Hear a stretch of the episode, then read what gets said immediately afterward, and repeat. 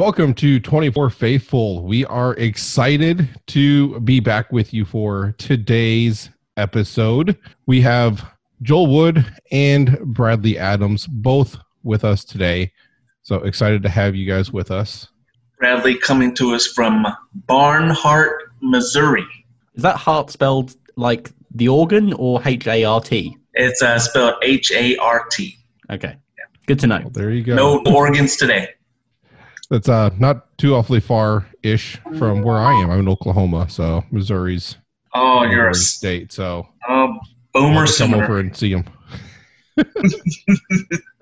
see, at at least you're on the right team, so I appreciate that. Thank you, Joel. We we try, we try, we try.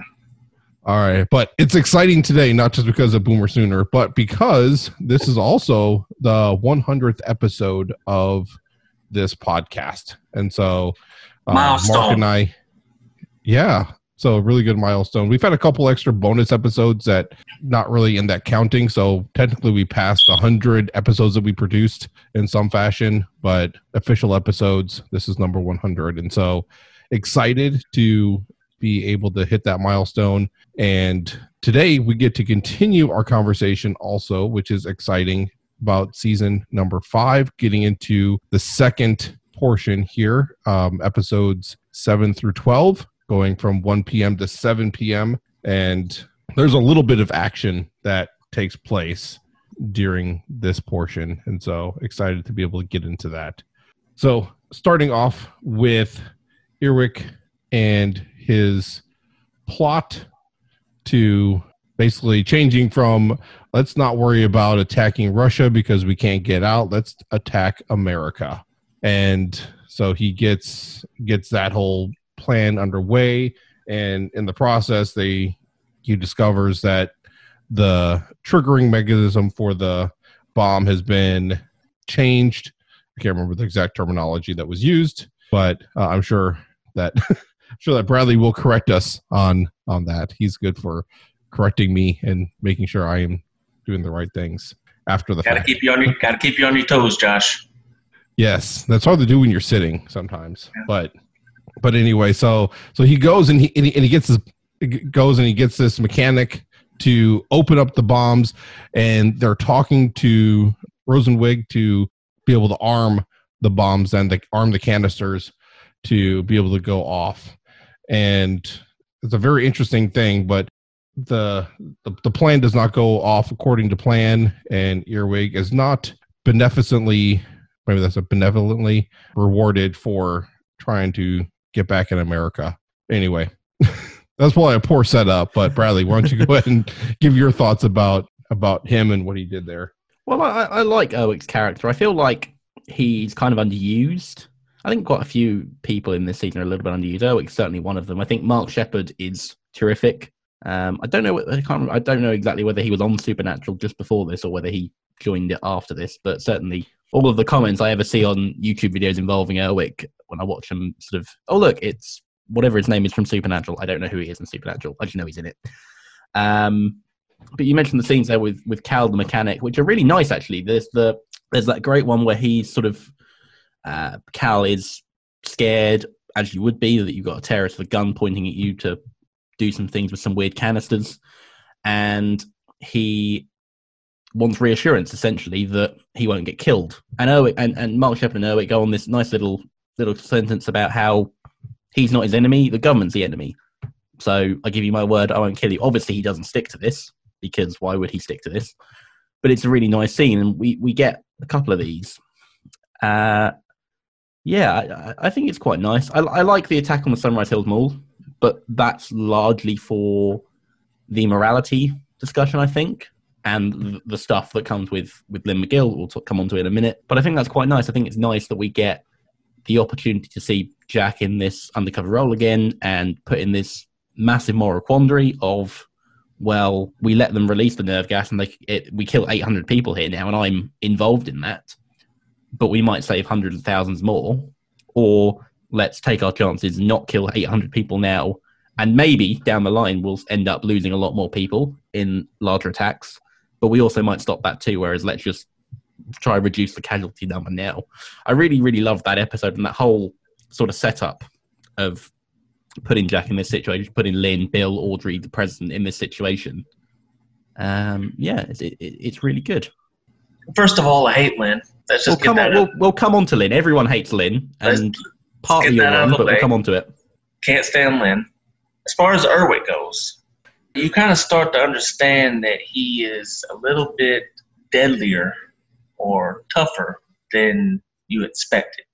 Because when you saw when you saw him in the in the airport, you just think it's just this this regular guy that's just gonna take a key card, drop it off, probably get killed for his troubles, and then they'll move on. they'll move on the on the merry way. But then, as he gets to the location to drop off the key card, you start to understand that okay, he's a he's more in charge than we were led to believe, and he's not my favorite character, but he's one of those deceivable characters because he's one of those uh, looks can be deceiving uh, type of characters that you start to understand right away.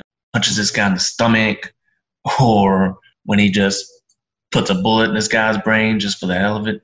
Um, you kind of understand that up until the point where he dies, you kind of understand that this guy is not really playing around, and maybe he had more of a role in the uh, the the events leading up to the airport um, takeover than you might have thought previously. I thought he came on quite nicely.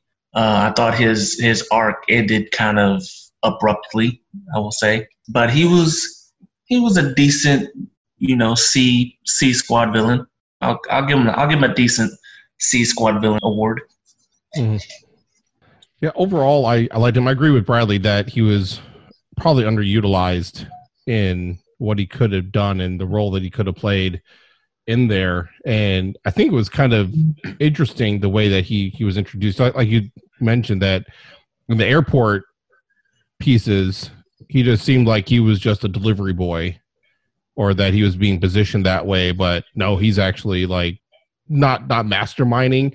He's kind of positioned that way for a lot of this first part, but we, we realize that he answers to Bierko, but he and Bierko doesn't like the decisions that Erwich makes, but and from Bierko's perspective, it's like, hey, I told you what to do. You didn't listen. Sorry. See ya. And years acquiring a weapon that would bring Moscow to its knees, and you waste it killing a handful of American civilians. Yeah, I mean, yeah, exactly. it's it's the best villain opening scene, bar none, in 24 for me. It's magnificent. That as an opening line, Julian Sands is is so good in this role. Uh, it's one of those things we talked before last week about the season premiere being that sort of impact, and by the end of Act One, you're like, okay, I have to be on this. I have to be involved in this.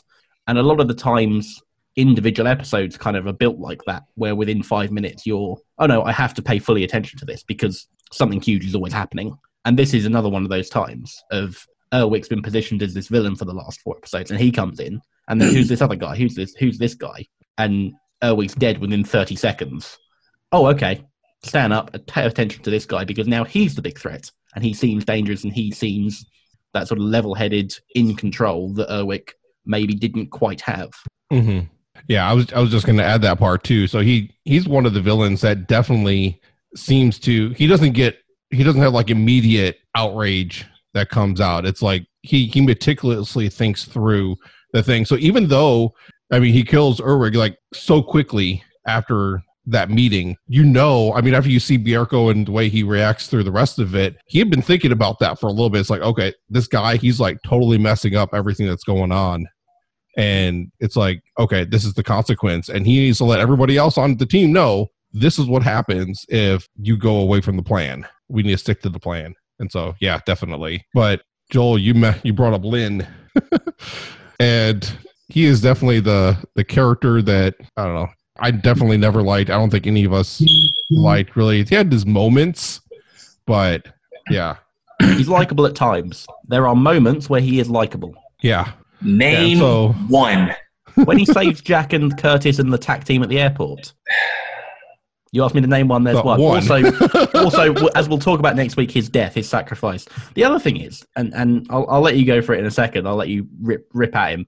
But there is one thing that I think people do kind of hate him for, which is the first time that he asked Jack to be brought in, um, back in episode five or end of episode four, episode five, to be questioned about David Palmer's murder.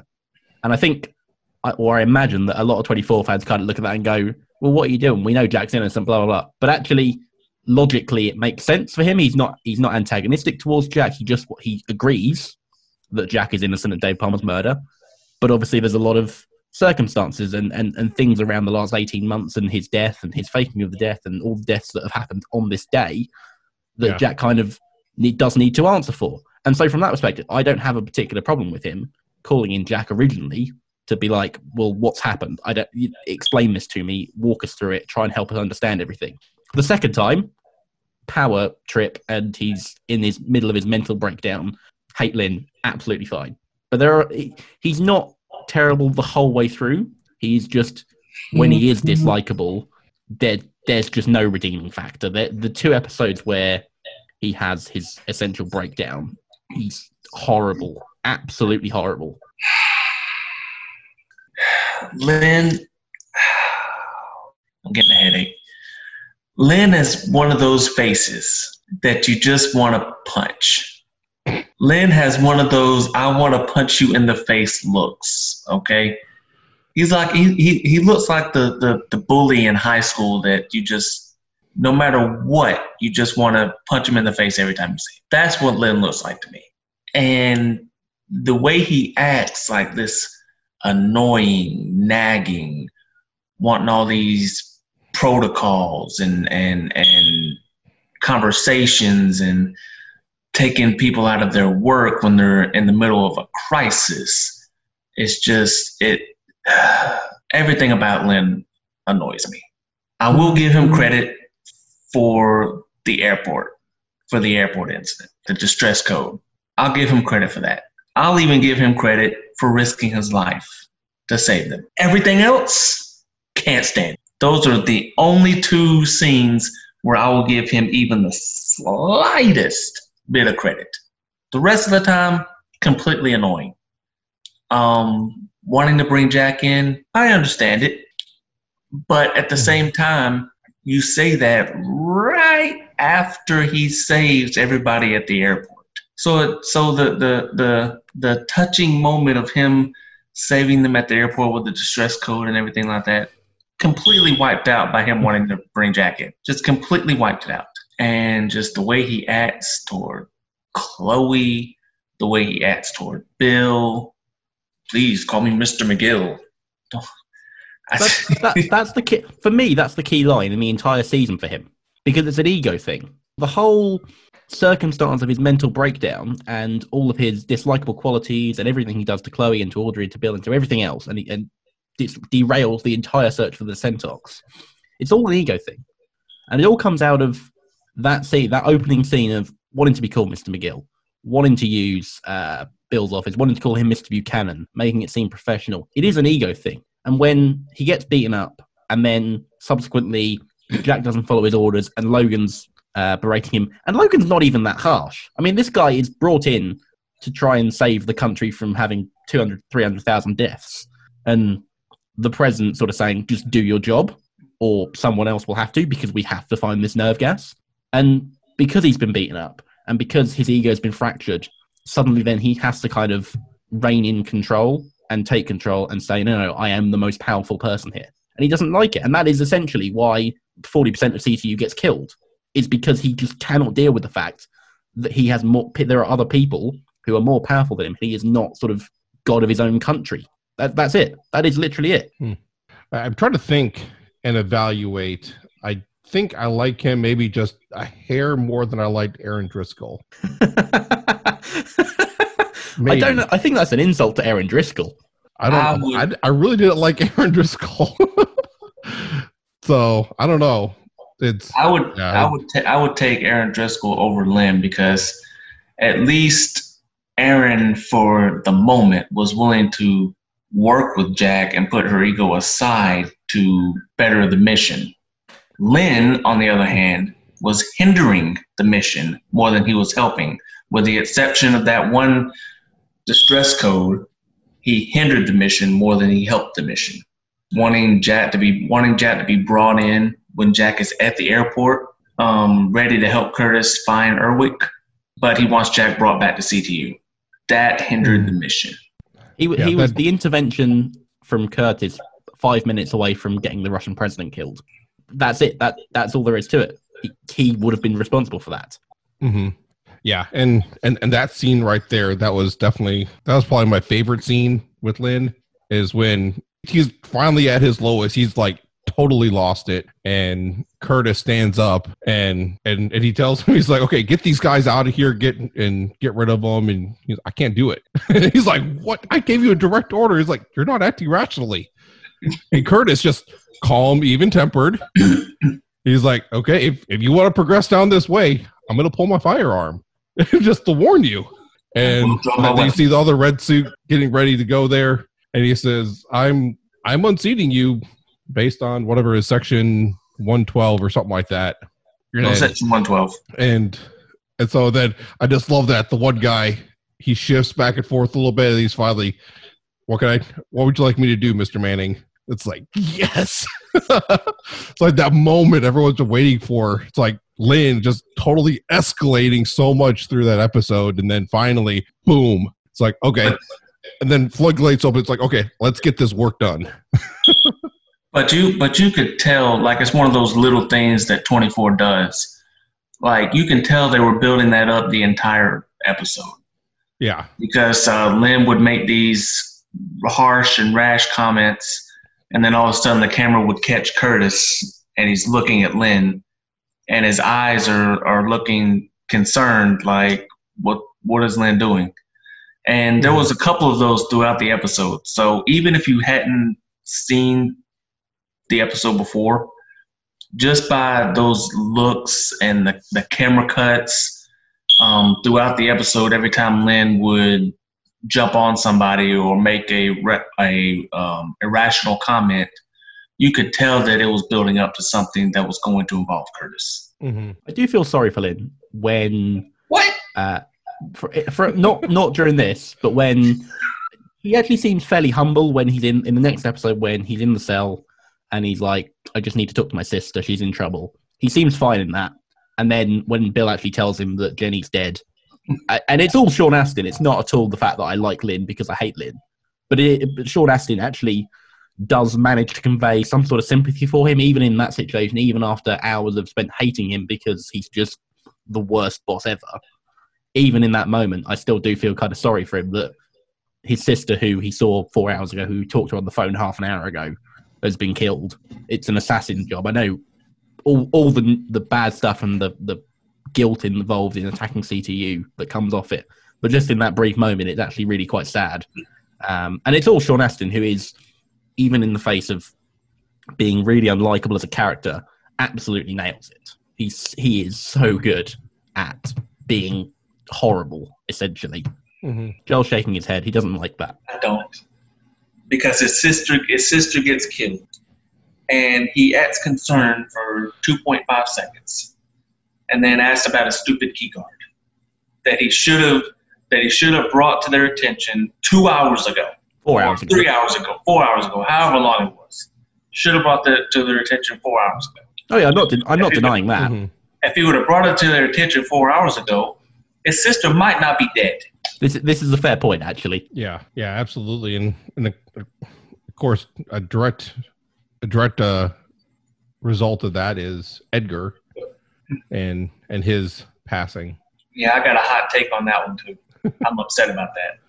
But but we'll but we'll get to the the attack. We kind of foreshadowed that here, but we have the event that took that led up to McGill being replaced was the Suvorov ambush, and and so obviously uh, Bierko not happy with how everything's going down, so he contacts the president and says, "I'm going to leave America alone.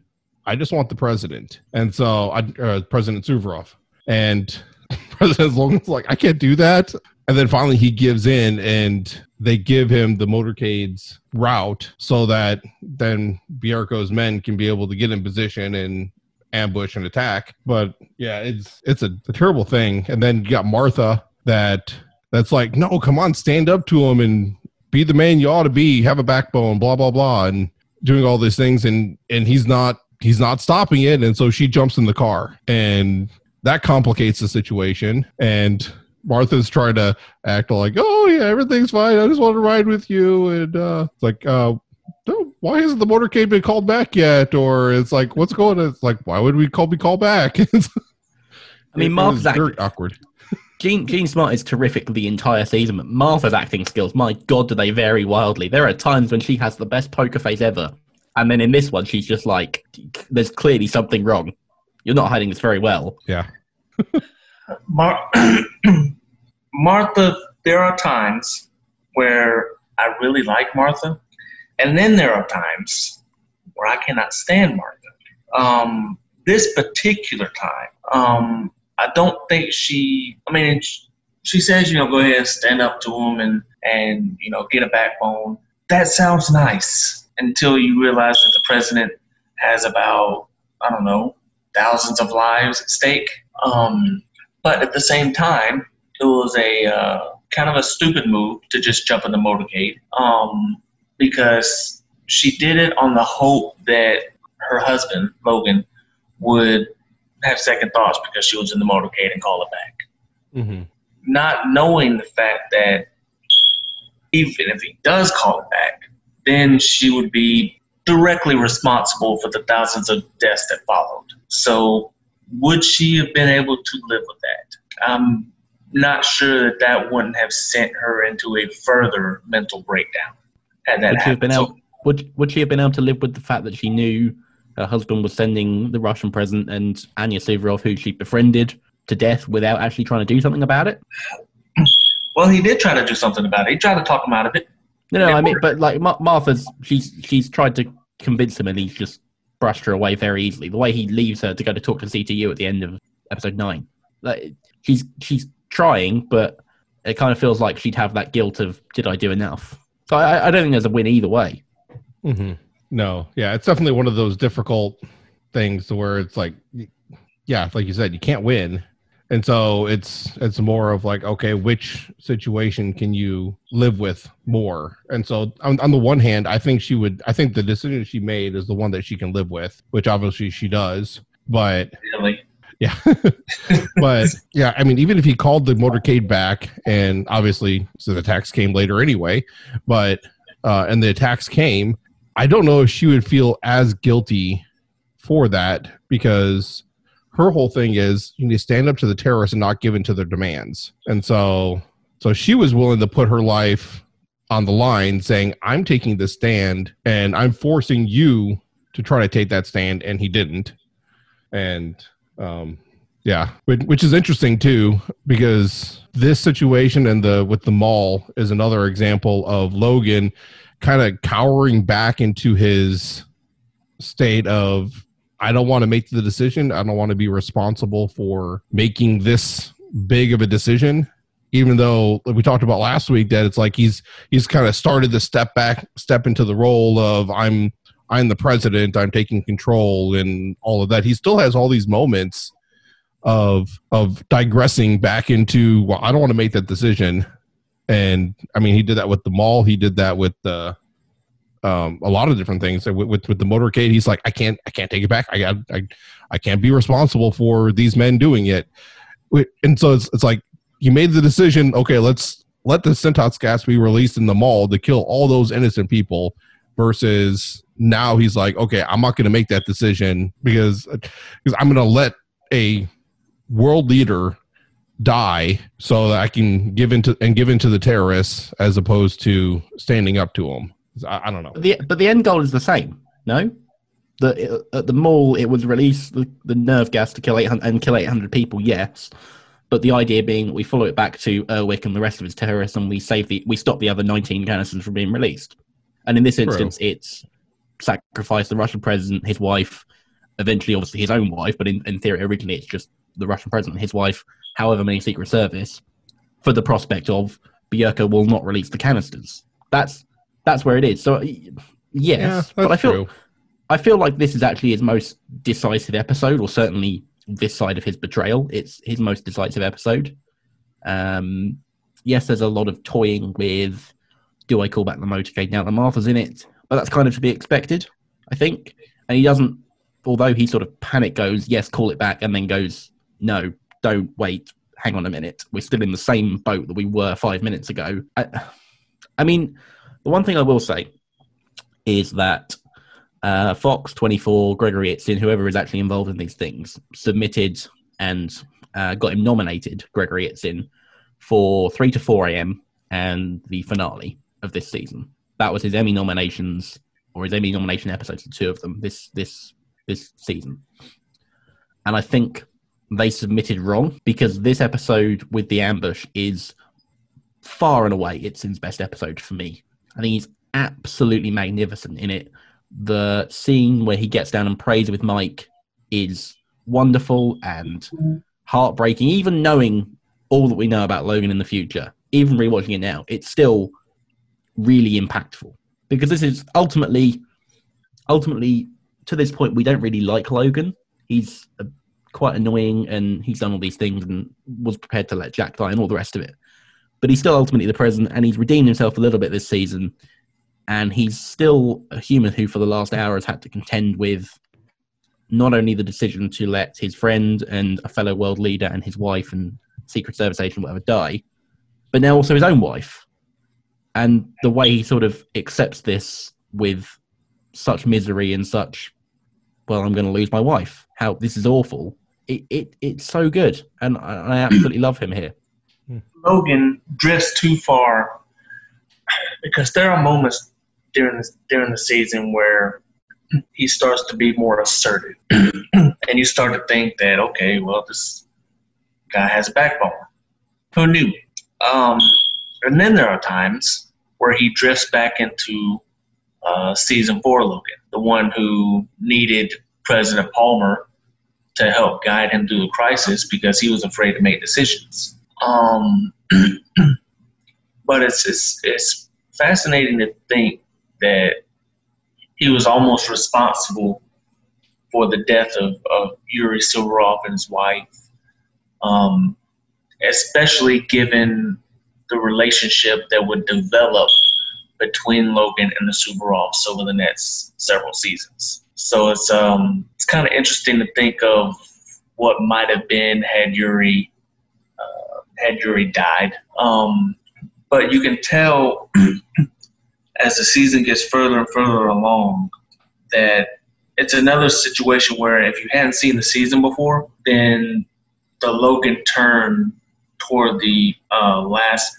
bit of the season would come out of nowhere because there weren't too many, too many, if any, hints of it through the first uh, 12, 13 episodes. Um, we just thought that he was an inept president who didn't know what he was doing half the time. Um, but for the most part, Logan is probably one of my top two or three favorite villains of the series. And he's probably, I'm willing to say that he's probably Jack's greatest rival, just for the simple fact that he's the one that, even when Jack catches him, he just keeps getting away.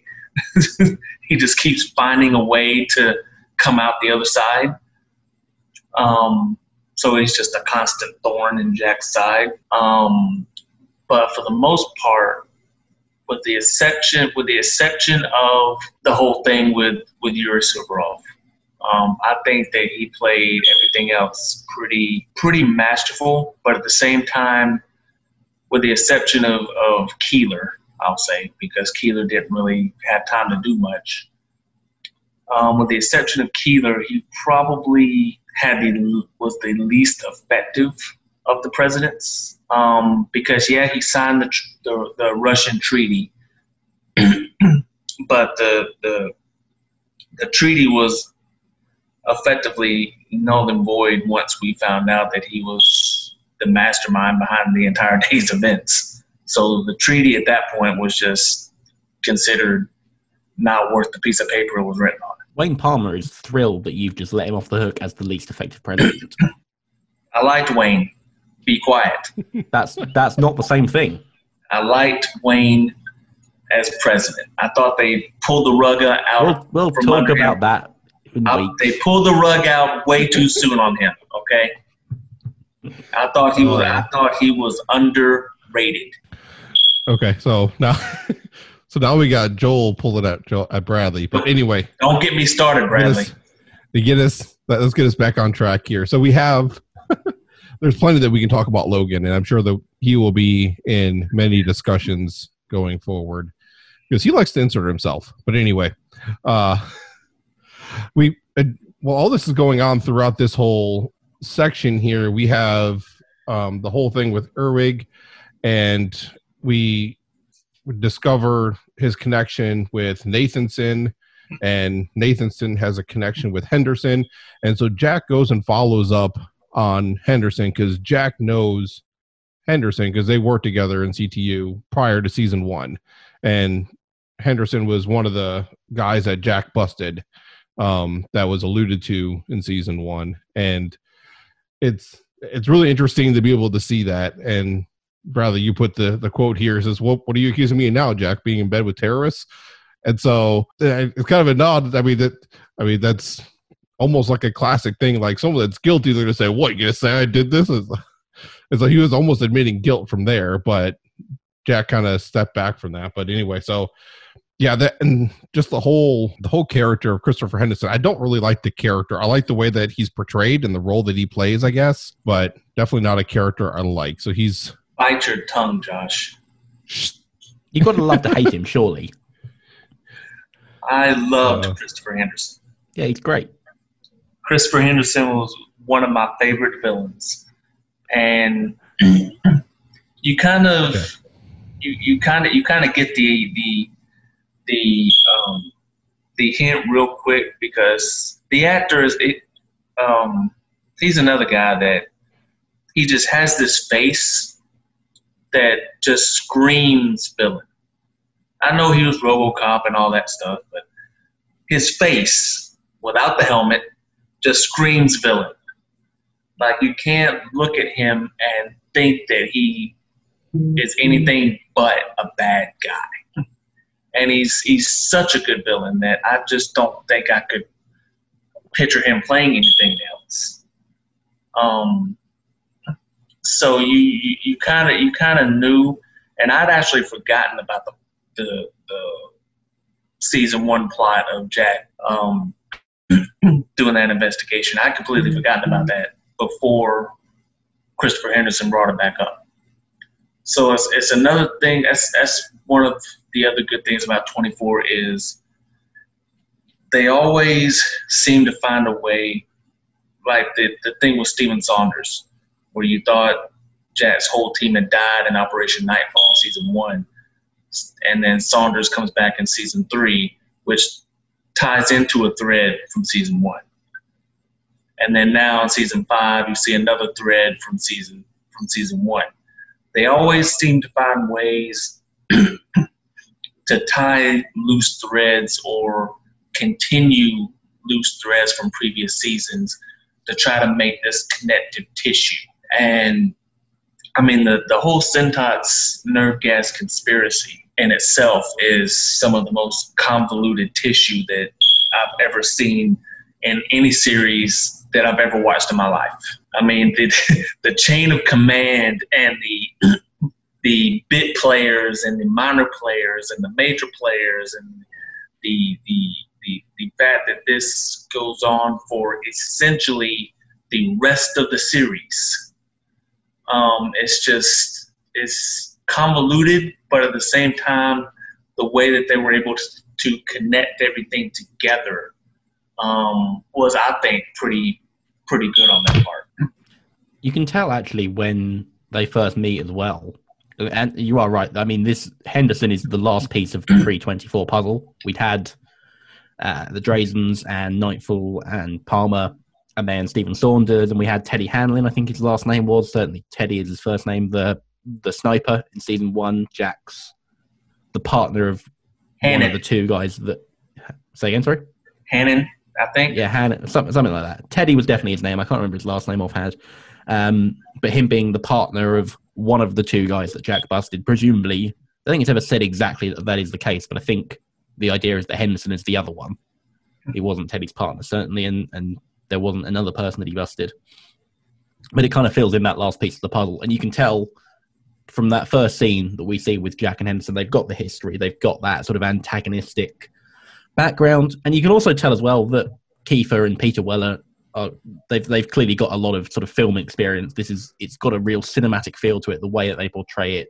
It's it's one of the best bits of acting, sort of opposite each other in the season. Uh, that quote you mentioned, Josh, is is superb, and I think it's actually as well. We've got to look at season five, and we've we've talked before about it. That season five is absolutely mental in the way that it's going at 3000 miles an hour all the time and i think it's very reflective of that that you kind of forget actually that henderson's second scene involves him trying to blow up jack. You sort of go 20 minutes you meet him and then 20 minutes later we come back to him after the ambush and all the stuff with lynn. And you kind of forget that we've only met him in one scene before and then he's trying to blow jack up.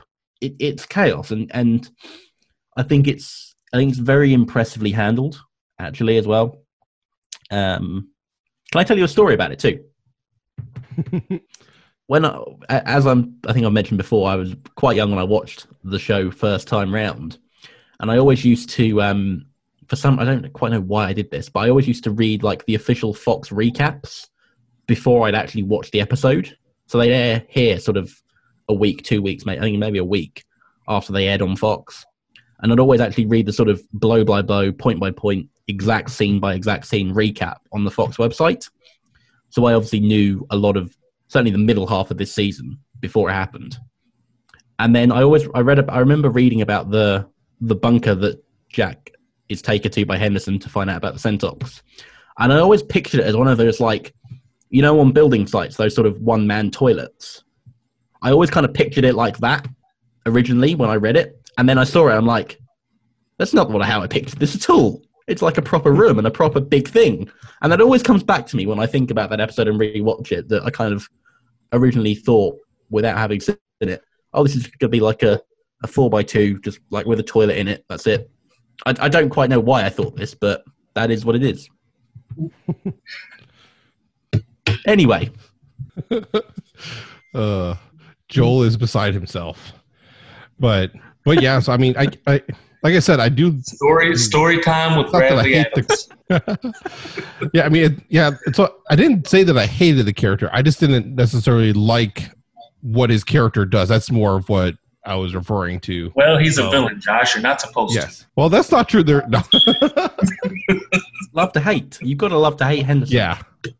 yeah. So, but yeah. So I mean, and and just the character you you see the solidification of his character and his determination when Jack is in his house and they're going through that short interrogation and I mean he he, he goes to threaten the the shoot him in the knee and Henderson's like, "Oh, that's right, Jack. Go there. That's what I taught you." He's like, "Shoot, go for the kneecap." And and so the fact that, he, the fact went, that Henderson walks through Jack through his own interrogation both at his house and then at CTU an hour later is just incredible. It, it's so so good, but he's just like, well, I think it's like disarm your subject by showing emotion for his cause or whatever it is that he says in yeah. the next episode. Like, eh, you can't write. Well, you can write this stuff, obviously, but it's just it's magnificent. He he he was right. Jack did go for the kneecap. He just didn't yeah. go for his kneecap. No, he shot he shot her above the kneecap. She can still yeah. walk. Yeah, that's what he says, but I didn't see her walk anymore, anymore after that. Well, so. we didn't need to see her after that, did we? Yeah, I was gonna say we didn't really see her after that anyway. So, but but yeah, and and then and then the you, you can see the look on his face. Okay, so you can you knew at that moment that he definitely was hiding something, but you knew that he was willing to even let not only himself die because we've seen that, but to let his wife die or to be seriously injured. And and Jack Jack realized that right away. He's like, okay, I'm not going to make progress by doing that. And he didn't want to do any more damage to her because you know that she didn't have anything to do with it. She was just there and totally oblivious of what was going on. But yeah, but yeah, just really showing his character in in that. And I I I I, I do like the way that he and Jack interact because they are, I don't know, almost mirror of each other, and so, um, but yeah, so and, and the way you see the the way they interact um, later on, coming into episodes coming up next next week and whatnot, and so There's that great line he has as well, Henderson, about opening Pandora's box. If you get him to talk, I thought they, So I good. thought they could, have, I thought they could have kept him around for another season before they, you know, just killed him off. probably it would have been better than some other characters that they introduced in season six. be hard to believe that Henderson goes that long without trying to find Jack and kill him, even in a Chinese prison. But anyway, Well, Maybe. I mean, why would he find him and kill him when he could just let the Chinese do it for him? why would he leave him alone? at the Personal dock? revenge. It's another different conversation. Yeah, Stop sidetracking us, Joel. It's not my fault. I'm just saying he was taken out way too early. I thought they had some some leads if they could have rode with that. He could have got away. Okay. I mean, there- Tony was- there- there is there is of course a thread that um that that goes from from Christopher Henderson here in season five and threads into season seven, but we're not going to go there yet. But we do need to talk about the attack on CTU that we already alluded to from the result of uh, Lynn losing his key card and somehow the druggy boyfriend getting it into the hands of the terror. I, I I'm still kind of question how that all came out and how the terrorists discovered that he had the key card and whatnot. But anyway, gets into their hands and then they break in and they're they're able to set off the Sentox in there and they just have minutes to try to evacuate or less than minutes. I can't remember exact time frame, but crazy, crazy thing. And yeah, It's that suspense versus surprise thing again, and and these this episode and the two previous as well with the attack on the motorcade and the attack at the hospital, they're all that suspense thing of we know that the motorcade's going to get hit, we know that the hospital's going to get attacked, we know that CTU's going to get attacked, we've known CTU's going to get attacked for a little while, and yet it's just that that tension the whole way through the episode of when's it going to happen, is it going to go off, are they going to stop it, are they going to find him, and they don't. And then you get the surprise element as well with Edgar's death, which is very sad. mm-hmm. Okay. so I'm going to say something. And I want to start off, uh, just in case he listens to this podcast, by saying how much I love Louis Lombardi. Edgar Stiles is one of my favorite characters in the entire series. And his death was gut wrenching, especially when you look at Chloe's face and the effect that it had on Chloe. Um, that being said, I was highly, highly upset that, and I'm and I'm sure this is something we're going to talk about next week, but I'm highly upset that Edgar Stiles got himself a silent clock, and Tony Almeida did not. Tony died, didn't die. That's the difference. It's very He did. simple, Joel. He No, did didn't. die. He Tony He- was dead. He's in season seven. Okay, well, Oh, nobody knew that in season minutes. five. Nobody knew that in season five. Okay, the writers probably didn't know that until about five minutes before they started writing season seven. Okay, so knew. let's let's not let's not even go there. They didn't know in season five when they killed off Tony that hey, we're just gonna give him a season off and then bring him back in season seven. Okay, so for all intents and purposes, Tony's death was it. Now, mind you, he's already escaped death like 18 times before this, but season five was it. That was his death. And Tony has been a staple in the series since season one. But yet, Edgar gets a silent clock, and Did Tony he not does deserve one? not more than Tony Almeida. He doesn't. But but independent from that, did he not deserve one? If Tony hadn't died, I would be okay with it. Did did Edgar would- by himself deserve a silent clock? Yes or no? So By by himself, you're so Joel, you're comparing it to Tony, who did not get a silent clock. Okay, we can Yes. compare it to some of the other people that did get a silent clock in previous episodes. That we can question. Okay, did they really deserve to get a silent clock in there? I mean, George Mason, he got a silent clock, and we got um, he deserved I it. just went blank now in season three. So Ryan Edgar did just as much to to be able to deserve a silent clock as even they. But know. how how many how many silent clocks do we have per season before this? This is 14, uh, silent clock. This is silent clock number five. And So- incidentally, incidentally, it's the only silent silent clock because every other silent clock has some sort of sound in the background or foreground. So being being that you think this is going to be the only silent clock, right? And I'm pretty sure when they killed Edgar off, they had already had it in their mind that they were going to kill Tony. So when you have by himself, Edgar probably deserves a silent clock. Hooray! Finally, we got it at home, and only took five minutes. By himself. But when you're when you know that you're gonna kill Tony off a few episodes later, you don't waste the only silent clock on Edgar when you know that Tony has been there from the beginning. If anybody deserved a silent clock, it was Tony Almeida. 24, of Even- course, will la- later do two silent clocks back to back in season 8 and two in the same episode in Live Another Day. So it's not like they couldn't have done one here for Tony as well. yeah. That will forever I will forever be upset about that. I don't care if he comes back in season seven. He should have got a silent clock in season five.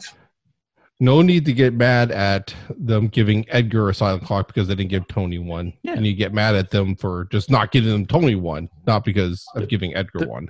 The reason to get mad at them giving Edgar a silent clock is the fact that Edgar and Chloe are very stupid in letting Edgar die. Ed- See, Edgar, now- I mean, look. See, now look, you're you just being offensive.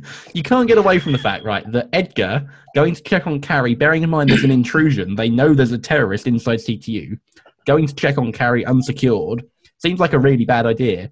Then Chloe lets him do it. Bill lets him do it as well, doesn't seem to notice. And then Edgar sort of not really responding to the fact that Chloe tells him to get out of the building. I mean, it, it's just, it's poor innocent Edgar. Um, seeing Carrie, looking for him, looking for her, going and checking her pulse, somehow not noticing the canister of nerve gas in the background. Might have been good if he had, but um, yeah, tragic. I'm not. I'm not upset about that because he was going to look for uh, a fellow uh, associate. Very Something's going- for it. Something's going on. Something's going on in the in CTU.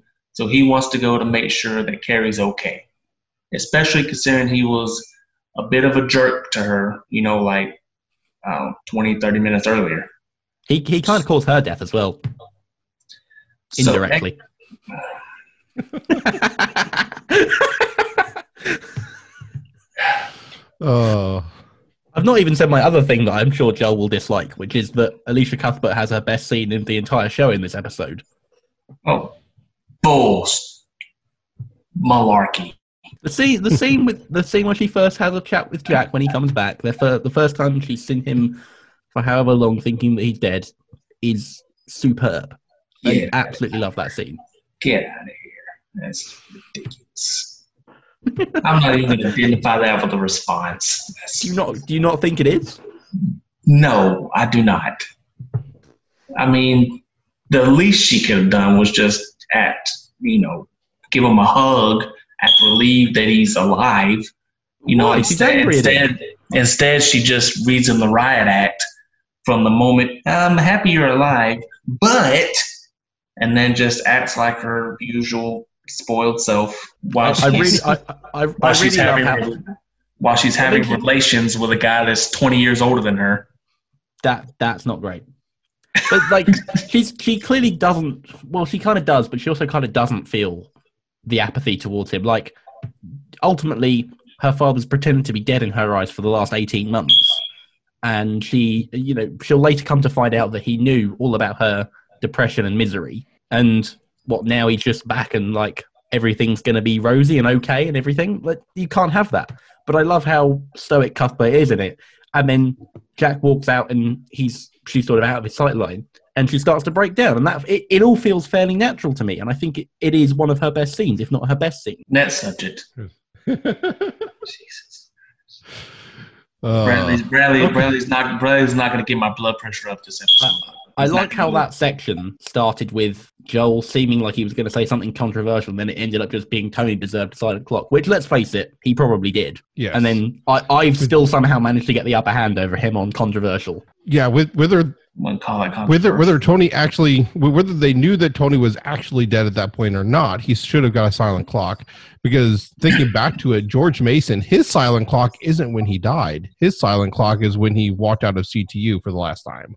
So he wasn't even dead at that point. So it was just a an emotional moment at at the time. And so yeah, Tony should have. So what we should do is we should go back and dub over when that happens and just take out all the audio to make it silent in honor of Tony Almeida. But we got to leave some noise in the background because Edgar's silent clock is the only silent clock. That's a bunch of bull. Anyway, on that happy note, I don't like go ahead and wrap it up for this week. And next week is going to definitely be exciting. This is when we actually get to see Logan's true colors and the side that he's on and all of those things. And so, a very, very interesting and a lot of different twists and turns and things like that. And a lot more of that suspense versus surprise that um, you've been mentioning, Bradley. But anyway, so that's coming up next week.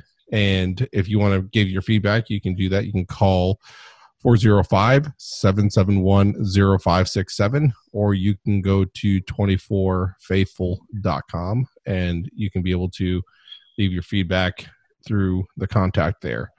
We will see you next week.